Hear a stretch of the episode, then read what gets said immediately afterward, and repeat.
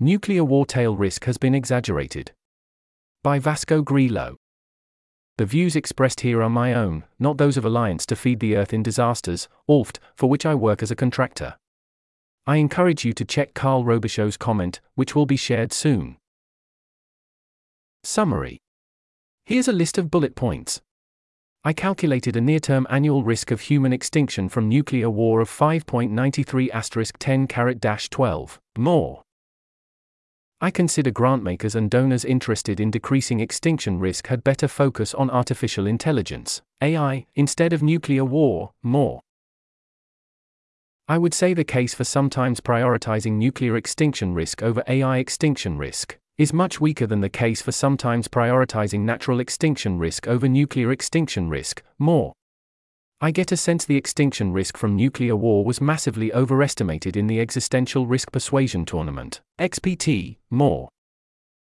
I have the impression Toby Ord greatly overestimated tail risk in The Precipice, more. I believe interventions to decrease deaths from nuclear war should be assessed based on standard cost-benefit analysis, more. I think increasing calorie production via new food sectors is less cost-effective to save lives than measures targeting distribution, more. That's the end of the list. Heading: Extinction risk from nuclear war. I calculated a near-term annual risk of human extinction from nuclear war of 5.93*10^-12 equals 6.36 × 10⁻⁴ × 5.53 × 10⁻⁻⁻⁵ from the geometric mean between. My prior of 6.36*10⁻⁴ for the annual probability of a war causing human extinction. My inside view estimate of 5.53*10⁻⁹ for the near-term annual probability of human extinction from nuclear war. By near-term annual risk, I mean that in a randomly selected year from 2025 to 2050.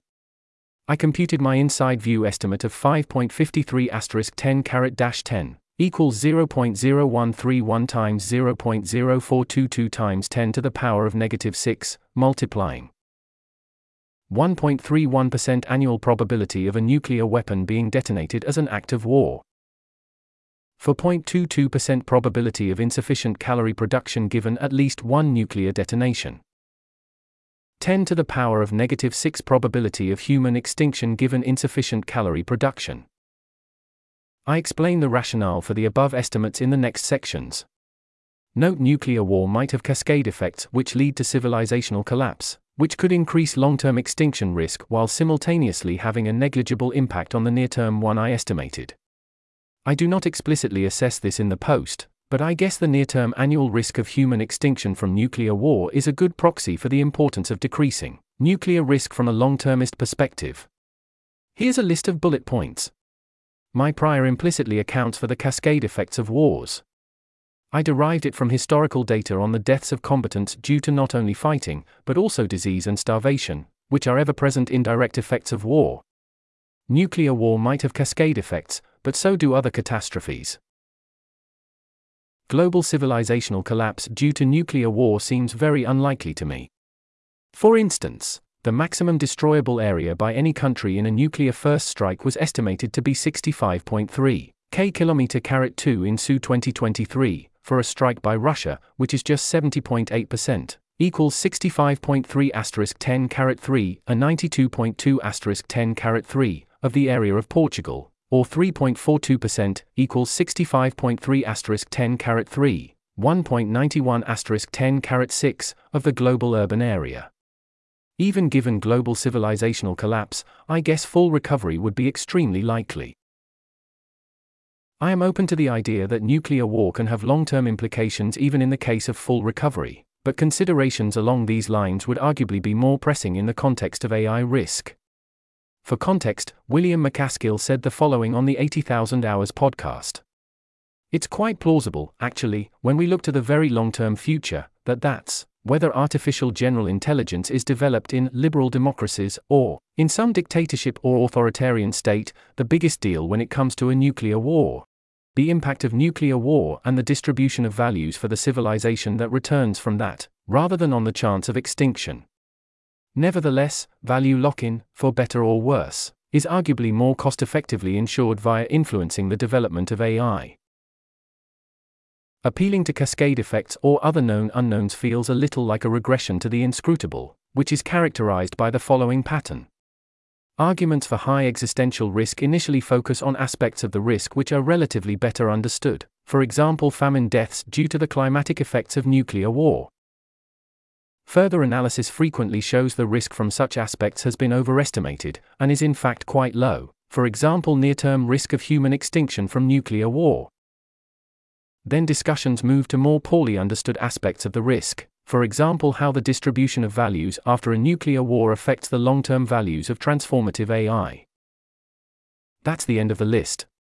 In any case, I recognize it is a crucial consideration whether near-term annual risk of human extinction from nuclear war is a good proxy for the importance of decreasing nuclear risk from a long-termist perspective. I would agree further research on this is really valuable. Additionally, I appreciate one should be skeptical whenever a model outputs a risk as low as the ones I mentioned at the start of this section. For example, a model predicting a 1 in a trillion chance of the global real gross domestic product, real GDP, decreasing from 2008 to 2009 would certainly not be capturing most of the actual risk of recession then, which would come from that model being massively wrong.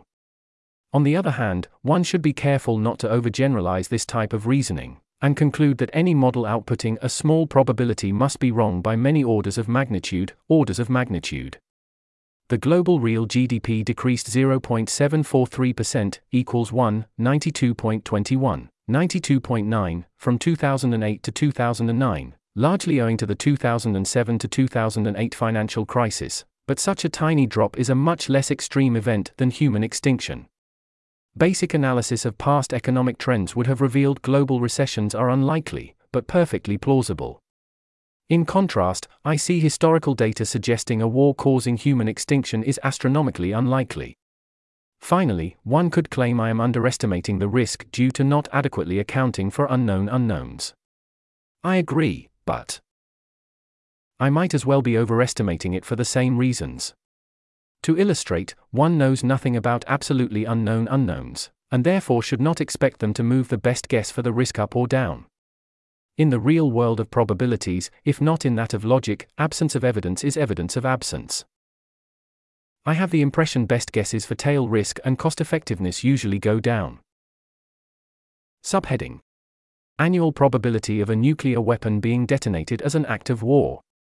I estimated an annual probability of a nuclear weapon being detonated as an act of war of 1.31%, equals 1 to 0.29, 1, 2050 to 2024, which I got from Metaculus community prediction on the 23rd of January, 2024 of 29% before 2050. My annual probability is 1.03, equals 0.0131 or 0.0127. times the base rate of 1.27% equals 1/79th, respecting nuclear detonations in 1 year over the last 79, equals 2023, 1945 plus 1, which seems reasonable. Subheading: Probability of insufficient calorie production given at least one nuclear detonation. I determined a probability of, globally, insufficient calorie production given at least one nuclear detonation of 4.22%. I computed this running a Monte Carlo simulation with 1M samples and independent distributions, and supposing. Here's a list of bullet points. The number of nuclear detonations given at least one being detonated as an act of war, as a fraction of the total of 12.5K in 2023, is described by a beta distribution with 61st percentile, equals 1 to 0.39. of 0.800%, equals 112.5*10⁻³. An 89th percentile, equals 1 to 0.11, of 8%, equals 1*10⁻³, 12.5*10⁻³, which has alpha and beta parameters of 0.190 and 6.68, and mean of 2.77%. The 61st and 89th percentiles correspond to Metaculus community predictions on the 2nd of February, 2024 of 39%. An 11% probability of over 101K offensive nuclear detonations before 2050 given at least one nuclear detonation causing a fatality before 2050. the fraction of nuclear detonations which are countervalue is represented by a beta distribution with 25th and 75th percentiles equal to 3.7% and 63%, in agreement with Metaculus community predictions on the 2nd of February, 2024. This beta distribution has alpha and beta parameters of 0.364 and 0.682, and mean of 34.8%. The mean equivalent yield of the countervalue nuclear detonations is 121 KT, equals 2,559 times 10 to the power of 6 divided by 21,234, which I got from the ratio between 2,559 metric tons, equals 1,261 plus 1,006 plus 167 plus 74, plus 31 plus 14 plus 6, equivalent yield deliverable in a nuclear first strike in 2010, summed across countries. 21,234 nuclear warheads in 2010. The soot injected into the stratosphere per equivalent yield is the maximum likelihood log normal distribution given two independent estimates of 3.15*10^-5 and 0.00215 TGA/KT. I arrived at these by adjusting results from Reisner 2018 and Reisner 2019, and Toon 2008 and Toon 2019. The mean and standard deviation of the logarithm of the distribution I just mentioned are equal to the mean and unadjusted standard deviation of the logarithms of the two estimates, which are -8.25 and 2.11. For references, my mean soot injected into the stratosphere per equivalent yield is 0.00242 TG/KT, which is 1.13, equals 0.00242 0.00215, times my higher estimate. The reasons for this are the distribution having to be quite wide for one to be maximally likely to observe two very different estimates, and the mean of a log normal distribution increasing with its uncertainty. Minimum soot injected into the stratosphere for insufficient calorie production of 84.2 TG, equals 47 plus 150 to 47, /2.38 to 1.08, *2.38 to 1.91. This is the minimum for insufficient calorie consumption in year 2, less than 1.91 kcal a person a day. Given equitable food distribution, consumption of all edible livestock feed, and no household food waste, linearly interpolating the data of Figure 5 or of Shear 2022. 47 TG for 2.38 kcal a person a day. 150 TG for 1.08 kcal a person a day, 12. The net effect on calorie production of all the adaptation measures is similar to assuming equitable food distribution, consumption of all edible livestock feed, and no household food waste. To the extent these three are needed to mitigate famine nationally, I guess they would be roughly fully implemented nationally, but not globally. Nevertheless, there are other factors contributing towards Shear 2022 overestimating famine. Relatedly, see resilient food solutions. The baseline conditions in Shear 2022 refer to 2010, but the world is becoming increasingly more resilient against starvation. The death rate from protein energy malnutrition decreased 77.7%, equals 1.00274%, /0.0123%, from 1990 to 2019. Foreign aid to the more affected countries, including international food assistance. Increase in meat production per capita from 2010, which is the reference year in Shear 2022. Increase in real GDP per capita from 2010, which is relevant because poverty is a major risk factor for famines. Replacing forest and grazing land by cropland. In 2016, grazing land was 2.06, equals 3.28 to 1.59, times as large as cropland, so this would become 3.06, equals 1 plus 2.06, times as large given full replacement.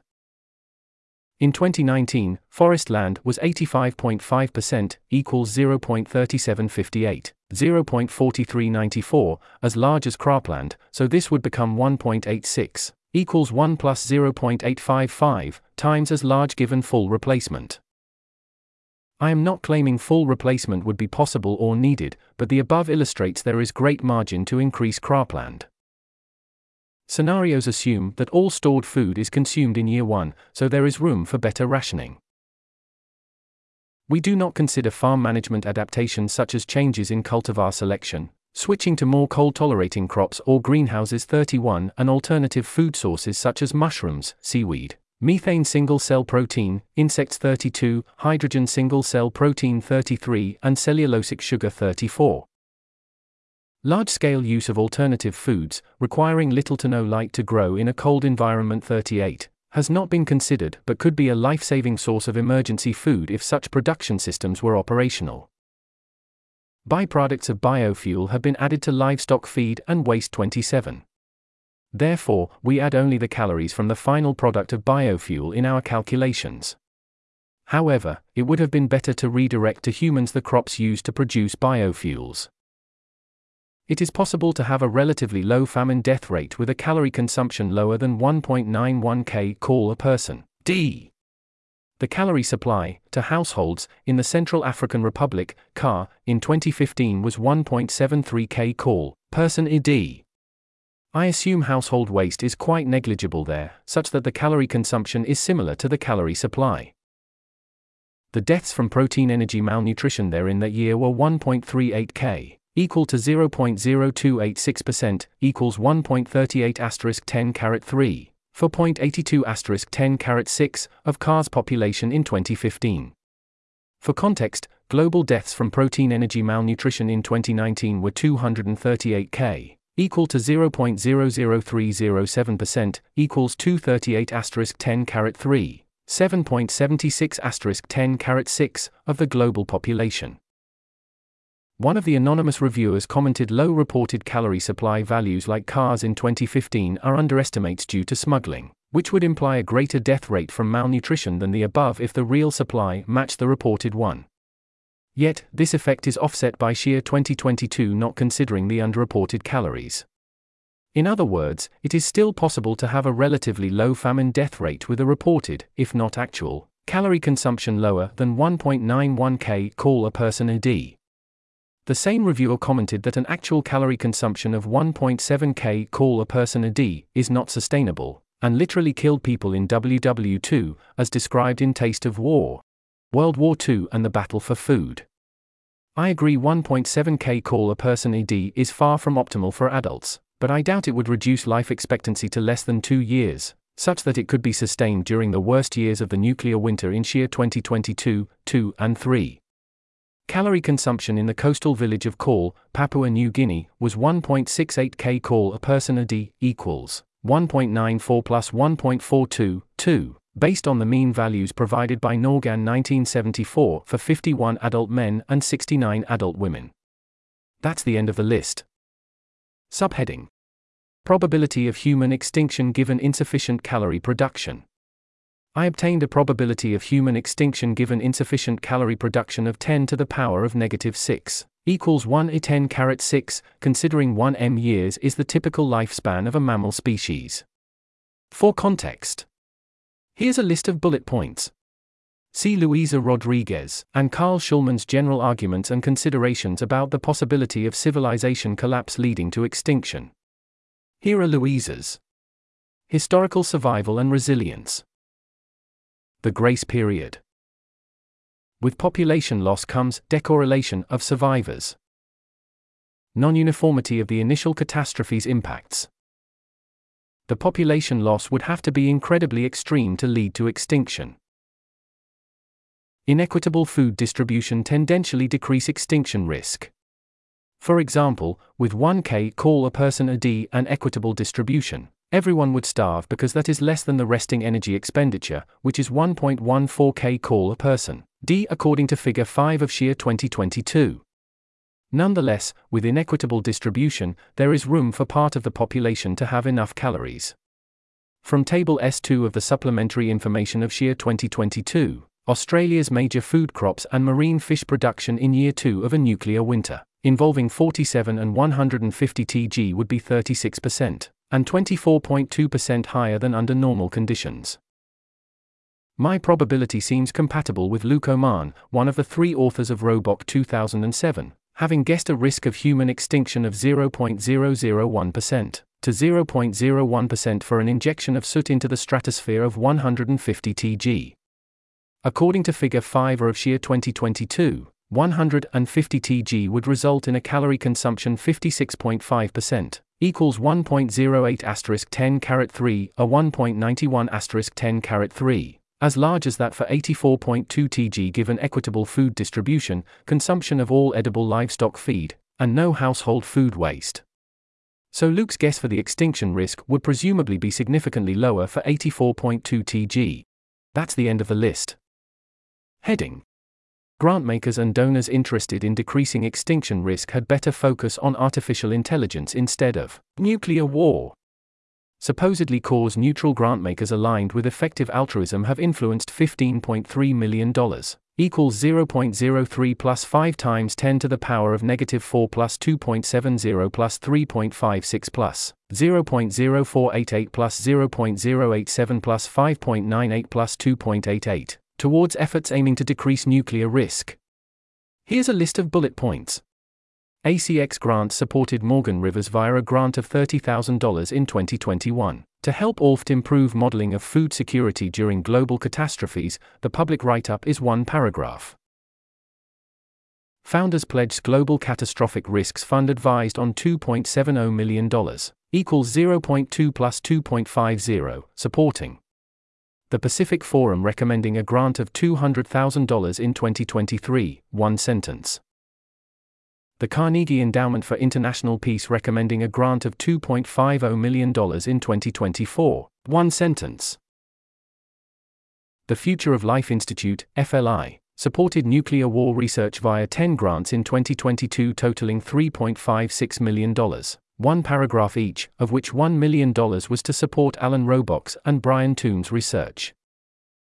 The Long-Term Future Fund, LTFF, directed $48,800. Equals 3.6 plus 5 plus 40.2, supporting ALLFED via a grant of $3,600 in 2021 for researching plans to allow humanity to meet nutritional needs after a nuclear war that limits conventional agriculture, one sentence.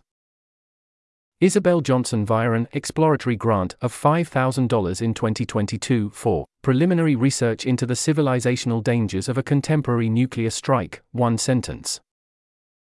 Will Aldred via a grant of $40,200 in 2022 to 1. Carry out independent research into risks from nuclear weapons, and 2. Upskill in AI strategy, one sentence. Longview Philanthropy's Emerging Challenges Fund directed $87,000, equals 15 plus 52 plus 20, supporting the Council on Strategic Risks via a grant of $15,000 in 2022, two paragraphs.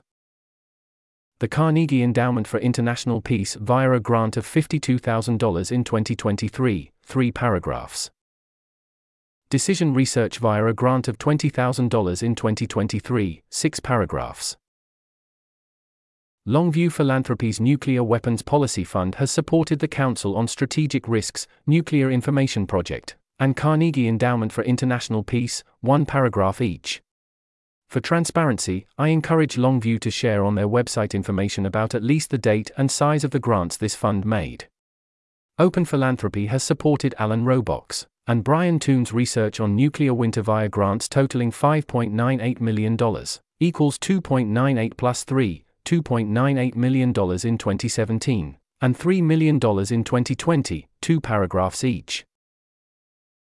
The Survival and Flourishing Fund, SFF, has supported ALLFED via grants totaling $2.88 million, equals 0.01 plus 0.13 plus 0.175 plus 0.979 plus 0.427 plus 1.16, $10,000 and $130,000 in 2019, $175,000 and $979,000 in 2021. $427,000 in 2022, and $1.16 million in 2023, one sentence each.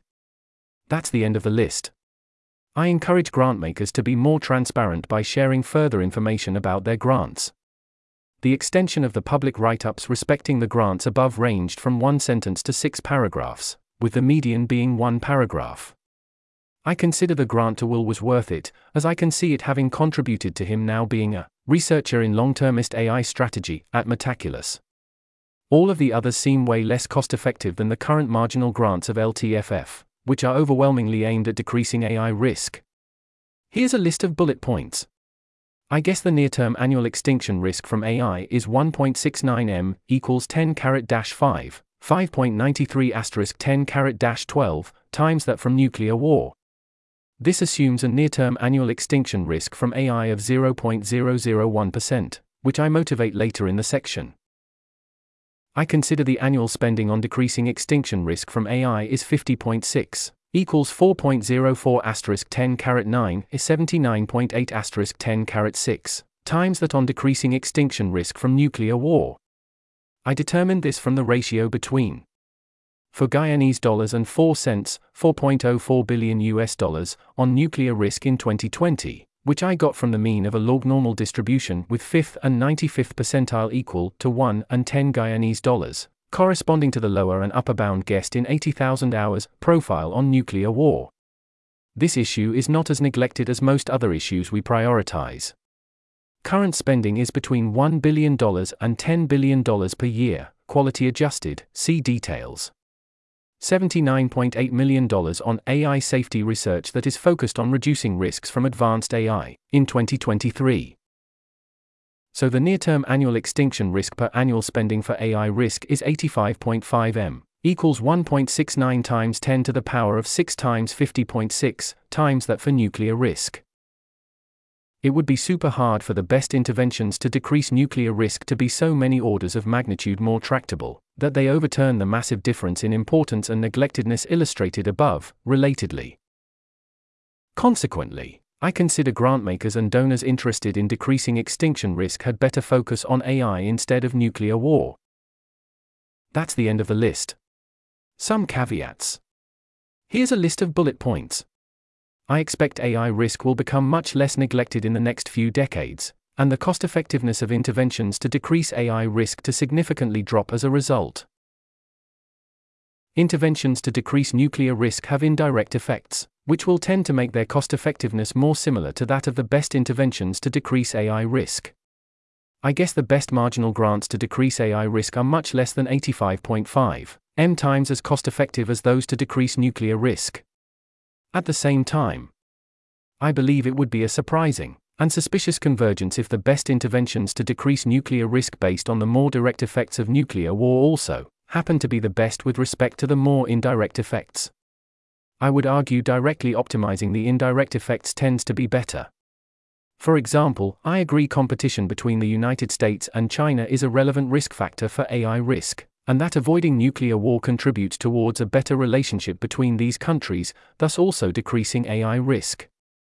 Yet, in this case, I would expect it would be better to explicitly focus on interventions in AI governance and coordination, China-related AI safety and governance paths, understanding India and Russia better, and improving China-Western coordination on global catastrophic risks. It can still make sense for cause-neutral grantmakers to recommend donors who are not so to support interventions to decrease nuclear risk. The alternative may well be less cost-effective, and supporting interventions to decrease nuclear risk could be a pathway towards influencing more pressing areas. That's the end of the list. I arrived at a near-term annual extinction risk from AI of 0.001% as follows. I think looking into how species have gone extinct in the past is the best reference class to estimate AI risk. Jacob Steinhardt did an analysis which has some relevant insights. Quote, "Thus, in general most species extinctions are caused by a second species which the original species has not had a chance to adapt to. This second species must also not be reliant on the original species to propagate itself. A catastrophic natural disaster or climate event. Habitat destruction or ecosystem disruption caused by one of the two sources above." End quote. I believe we have pretty good reasons to think the second point applies much more weakly to humans than animals, but the first holds if one sees advanced AI as analogous to a new species. I would still claim deaths in past terrorist attacks and wars provide a strong basis for arguing that humans will not go extinct via an AI war or terrorist attack. However, the first point alludes to what seems to me to be the greatest risk from AI, natural selection favoring AIs over humans. Since 1 m years is the typical lifespan of a mammal species, My prior extinction risk from AI in a random year this century is 10 to the power of negative 6, equals 1. 10^6.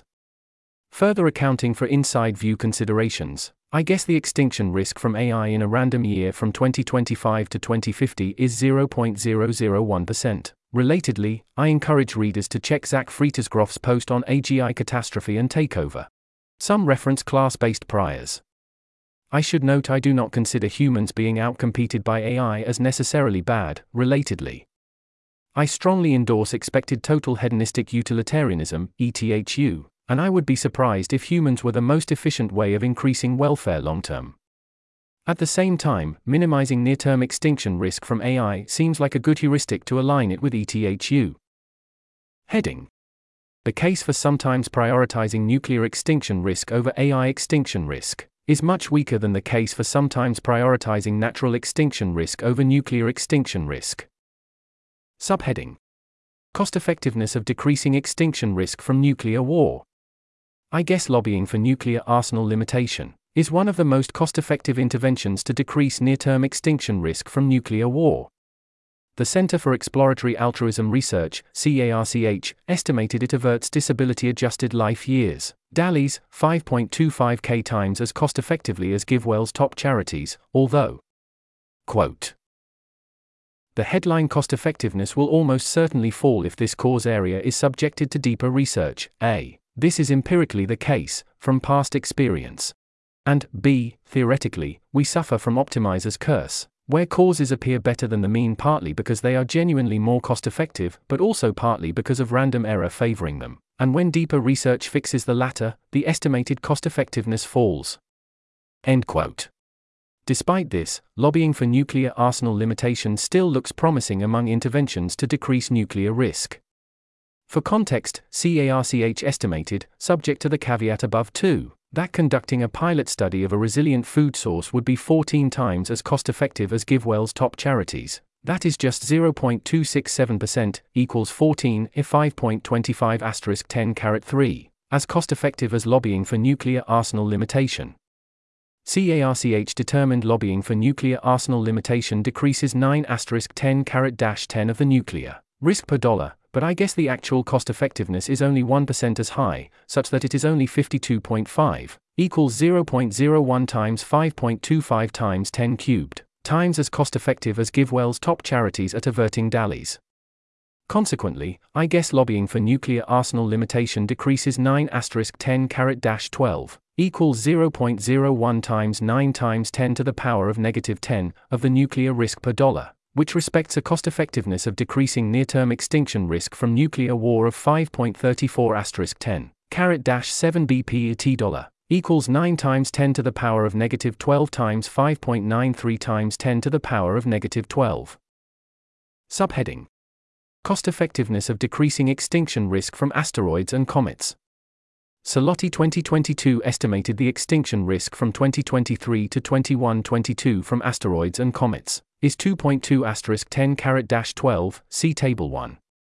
This comes from the probability of long-period comets with a diameter larger than 100 km colliding with Earth, for which the warning time is shorter than 5 years, see Table 1.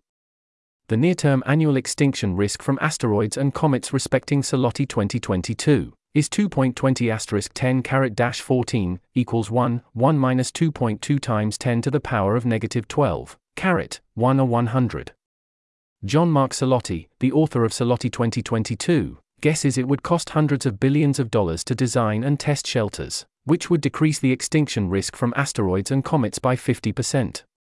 I supposed a cost of 182 Guyanese dollars, equals 2, 1 divided by 10 cubed plus 1 divided by 100, asterisk 10^9, which is the reciprocal of the mean of the reciprocal of a uniform distribution ranging from 100 to 1,000 Guyanese dollars. So I guess the cost-effectiveness of decreasing near-term extinction risk from asteroids and comets is 6.04 asterisk 10^-10 BP/t dollar, equals 0.50 asterisk 2.20 asterisk 10^-14 in 182 asterisk 10^9.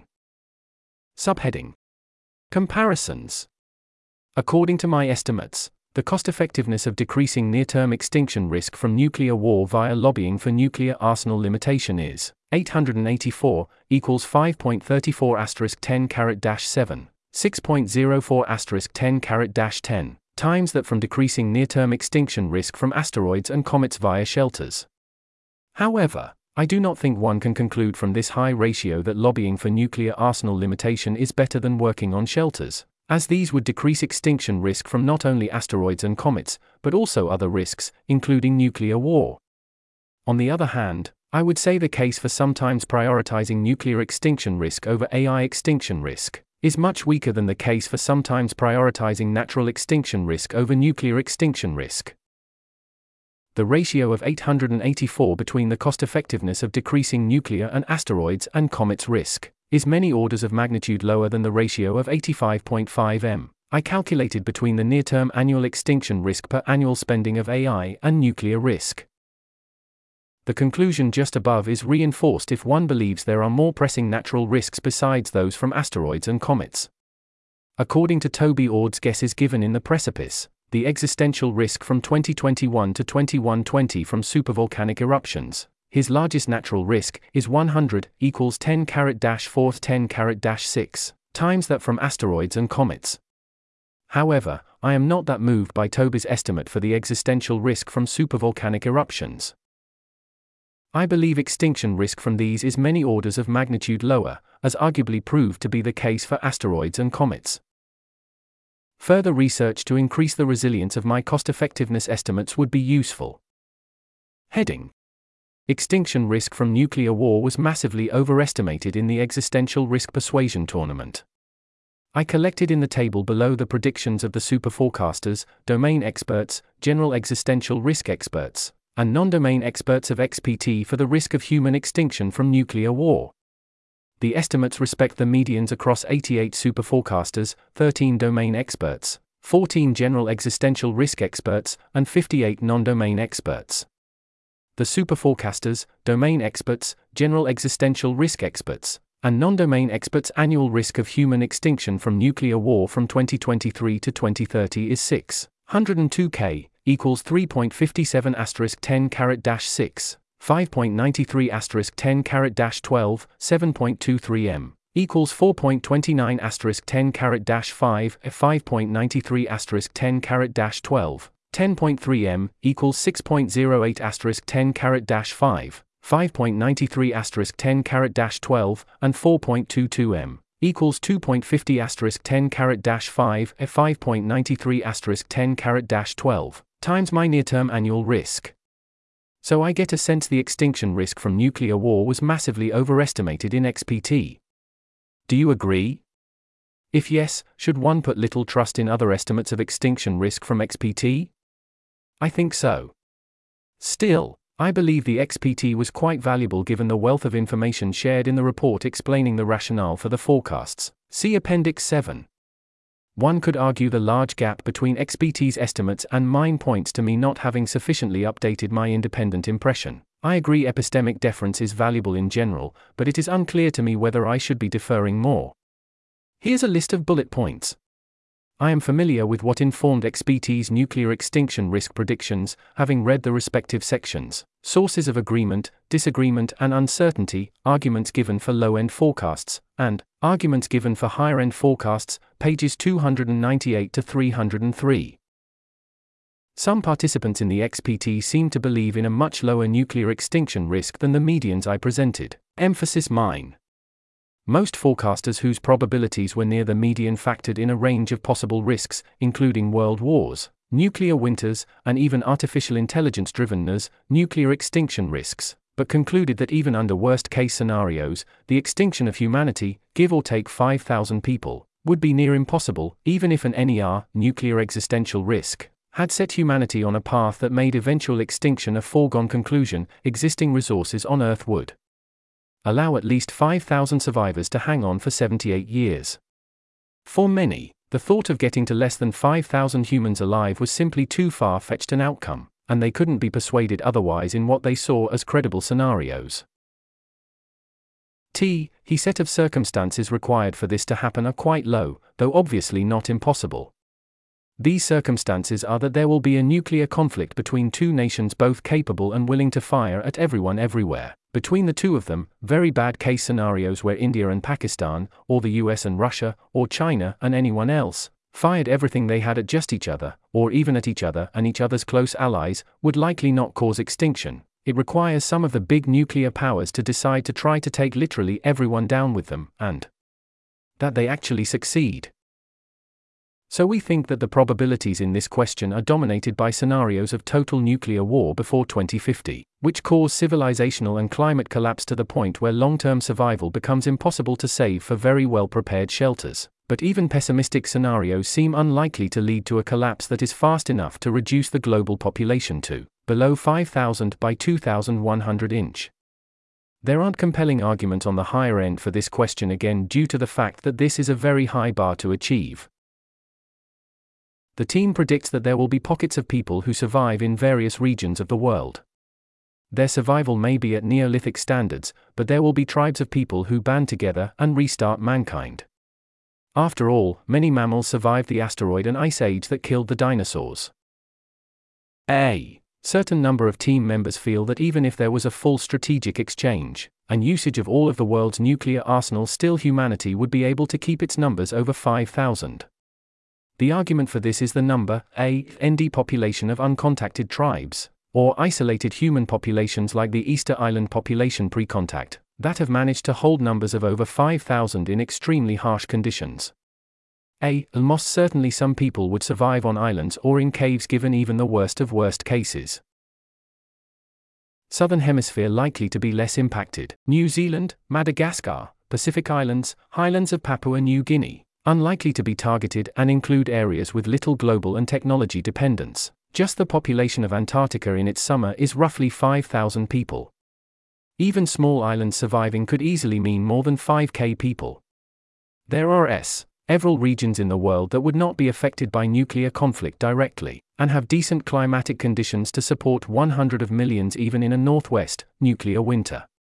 I believe my estimate involved much more explicit modeling than XBT's. There is very little formal evidence on the accuracy of forecasting very rare events like human extinction. In general, I suspect there is a tendency to give probabilities between 1% and 99% for events whose mechanics we do not understand well, like the factors involved in a product to estimate the chance of extinction. Such a range encompasses the vast majority, 98% equals 0.99, 0.01, of the available linear space, from 0 to 1. And forecasting questions are often formulated with the aim of reasonable predictions falling in that range. However, the available logarithmic space is infinitely vast, and it is hard to rule out an astronomically low extinction risk. In contrast, extinction risk could be overly high if it implies a too low probability of our current existence. So there is margin for moderate guesses, for example between 1% and 99%, to be major overestimates. That's the end of the list. As a side note, the superforecasters predicted the annual risk from 2023 to 2100 is 7.59, equals 9.49 asterisk 10^-6 a 1.25 asterisk 10^-6, times that from 2023 to 2030, the domain experts 2.83, equals 7.07 asterisk 10^-5, 2.50 asterisk 10^-5, times the general existential risk experts 2.40, equals 9.01 asterisk 10^-5, 3.75 asterisk 10^-5, times, and the non-domain experts 1.95, equals 2.44 asterisk 10^-5, a 1.25 asterisk 10^-5, times. That is all expected the risk to increase throughout this century. Interestingly, none foresaw major changes to the median number of nuclear warheads by 2040. Which is some evidence against large increases in nuclear arsenals. Relative to the 12,705 in 2022, see pages 532 and 533. 31 superforecasters predicted 13,500, that is an increase of 6.26%, equals 13,512,705,1. One domain expert predicted 11,990, that is a decrease of 5.63%, equals 1,11,990 or 12,705. Five general existential risk experts predicted 10,200, that is a decrease of 19.7%, equals 1, 10, 212, 705. 10 non-domain experts predicted 12,952.5, that is a decrease of 1.95%, equals 1, 12, 952.5, 12, 705. Consequently, I think the superforecasters, domain experts, general existential risk experts, and non-domain experts implicitly predicted at least one of the following. Nuclear war becoming more frequent, having a greater potential to escalate, or humanity becoming less resilient to it. I only seem to agree with the second of these. Heading: Toby Ord greatly overestimated tail risk in The Precipice. I collected in the table below Toby's annual existential risk from 2021 to 2120 from AI, nuclear war, and asteroids and comets based on his guesses given in The Precipice. I also added my estimates for the near-term annual extinction risk from the same three risks, and the ratio between Toby's values and mine. The values are not directly comparable, because Toby's refer to existential risk and mine to extinction risk. Nonetheless, I still have the impression Toby greatly overestimated tail risk. This is in agreement with David Thorstad's series Exaggerating the Risks, which includes subseries on climate, AI, and bio-risk, and discusses Toby's book The Precipice. The estimates of the tail risk from asteroids and comets are arguably the most robust, so it is interesting there is a large difference between Toby's and mine even there. There are many concepts of existential catastrophe, but I do not think one can say existential risk from asteroids and comets is anything close to 455K, times as high as extinction risk from these. Here's a list of bullet points. In The Precipice, Toby says the probability of an asteroid larger than 10 kilometers colliding with Earth in the next 100 years is lower than 1, in 150 M, Table 3.1, and guesses that the risk from comets larger than 10 kilometers is similarly large, page 72. Which implies a total risk from asteroids and comets larger than 10 kilometers of around 1.33*10^-8 equals 2,150*10^6. This is only 1.33%, equals 1.33 times 10 to the power of negative 8 divided by 10 to the power of negative 6, of Toby's guess for the existential risk from asteroids and comets, which implies Toby expects the vast majority of existential risk to come from asteroids and comets smaller than 10 kilometers. The last mass extinction was caused by the impact of a massive asteroid 10 to 15 kilometers, 6 to 9 miles, wide, and happened 66 M years ago. It involved an impact winter, which played a role in the extinction of the dinosaurs, and may well have contributed to the emergence of mammals and ultimately humans. So Toby would expect an asteroid impact similar to that of the last mass extinction to be an existential catastrophe.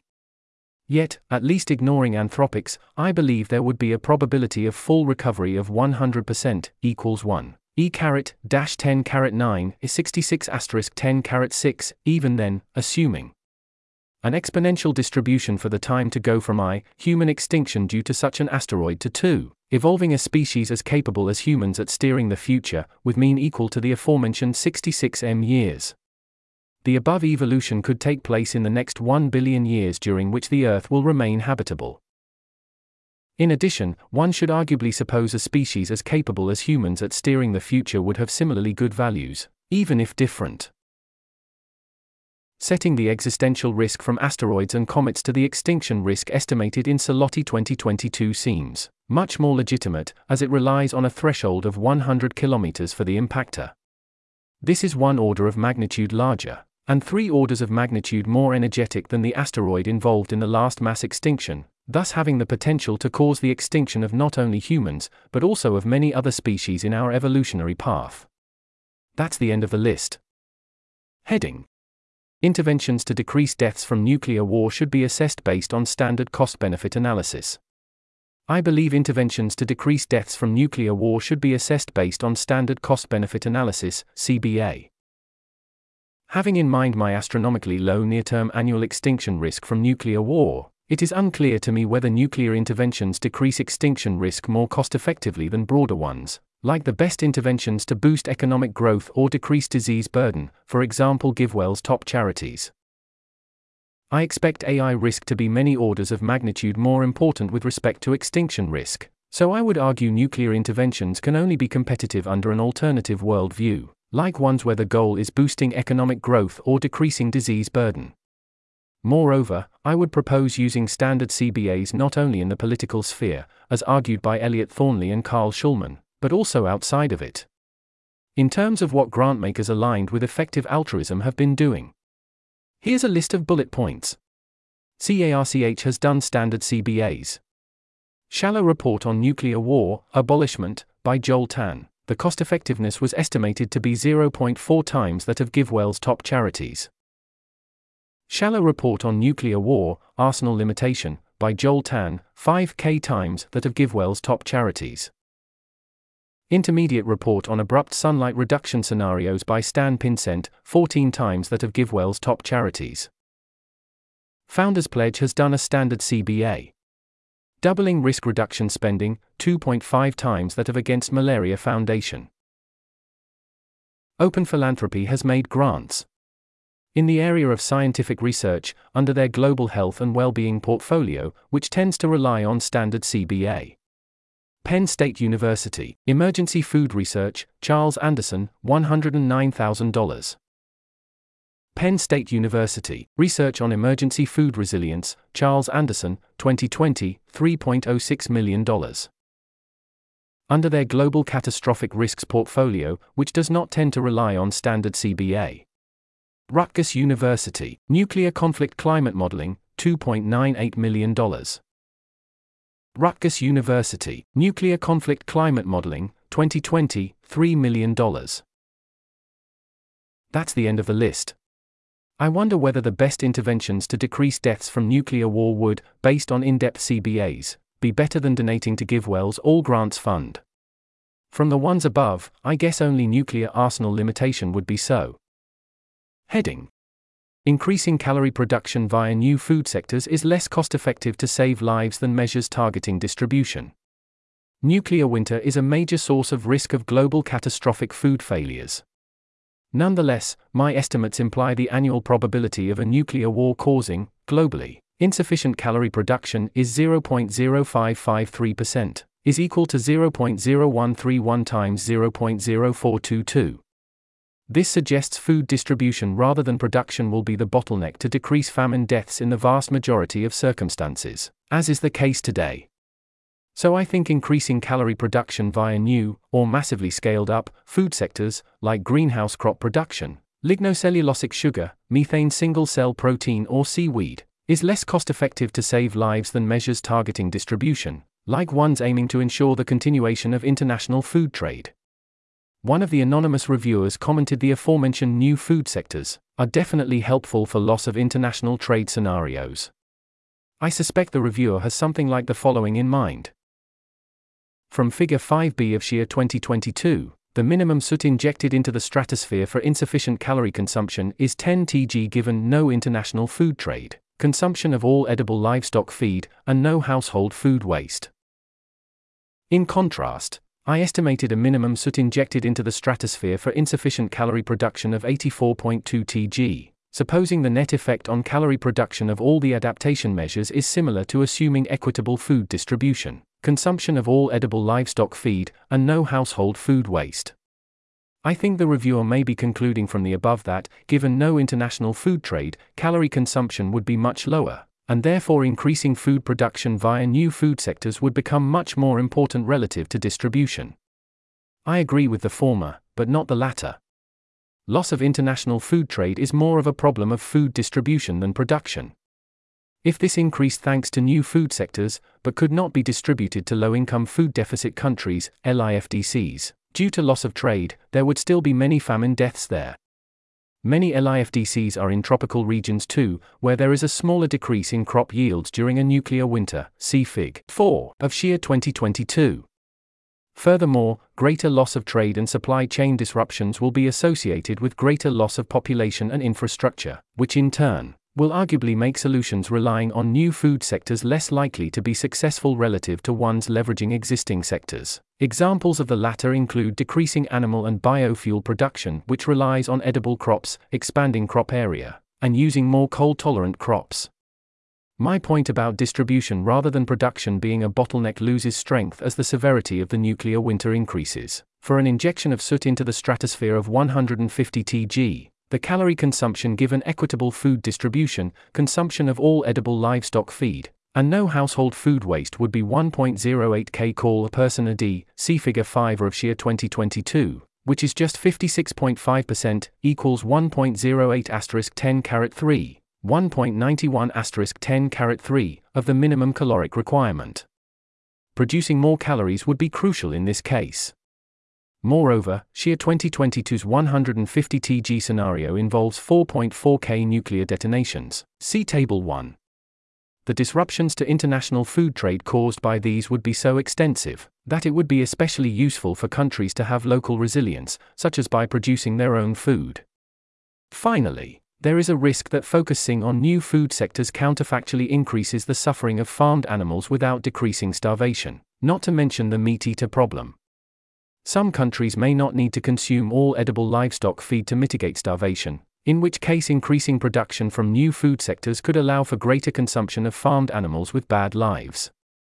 Somewhat relatedly, I have very mixed feelings about promoting resilient food solutions which rely on increasing factory farming, such as ALLFED mentioning insects.